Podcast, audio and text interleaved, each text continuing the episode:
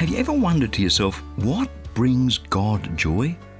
I mean, we're made in His image and we experience joy in our lives, so it stands to reason that He does too. Hi, I'm Berni Dymet, and welcome again to Fresh. What a fascinating question. What brings God joy? And what follows on from that is this What can I do to bring Him joy? Shouldn't that be our desire? I know I want to do things that'll fill my wife's heart with joy. And when my granddaughter bounds in through my front door, I know that Grandpa absolutely wants to fill her life with joy. Hey, I even take my dog out for a walk because I know she enjoys it. So why not God?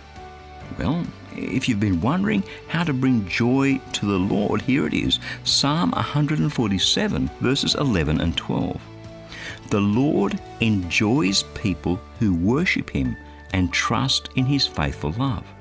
Jerusalem, praise the Lord. Zion, praise your God. Wow, can it be that simple? Worship God and trust in His faithful love? How easy is it to consign the whole idea of worship to an hour or so of a Sunday? And how easy is it when we hit a few bumps and potholes in the road, or when we feel like we're about to fall off a cliff, to forget to rely upon, to trust in God's faithful love? Listen to me. God yearns to be a part of your life. God enjoys you simply because you're His creation. So here it is. Here's something that will not only bring joy to God's heart, but radically transform your life. Worship the Lord and trust in His faithful love. Praise the Lord. Praise your God. That's His word, fresh for you today.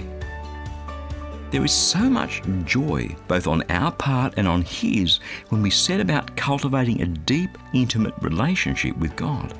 So if you'd like to go a bit deeper, then stop by and explore ChristianityWorks.com, where you'll find a wealth of messages on all sorts of different subjects straight out of God's Word and conveniently arranged so that you can find exactly what you need for today. Again, that's all at ChristianityWorks.com.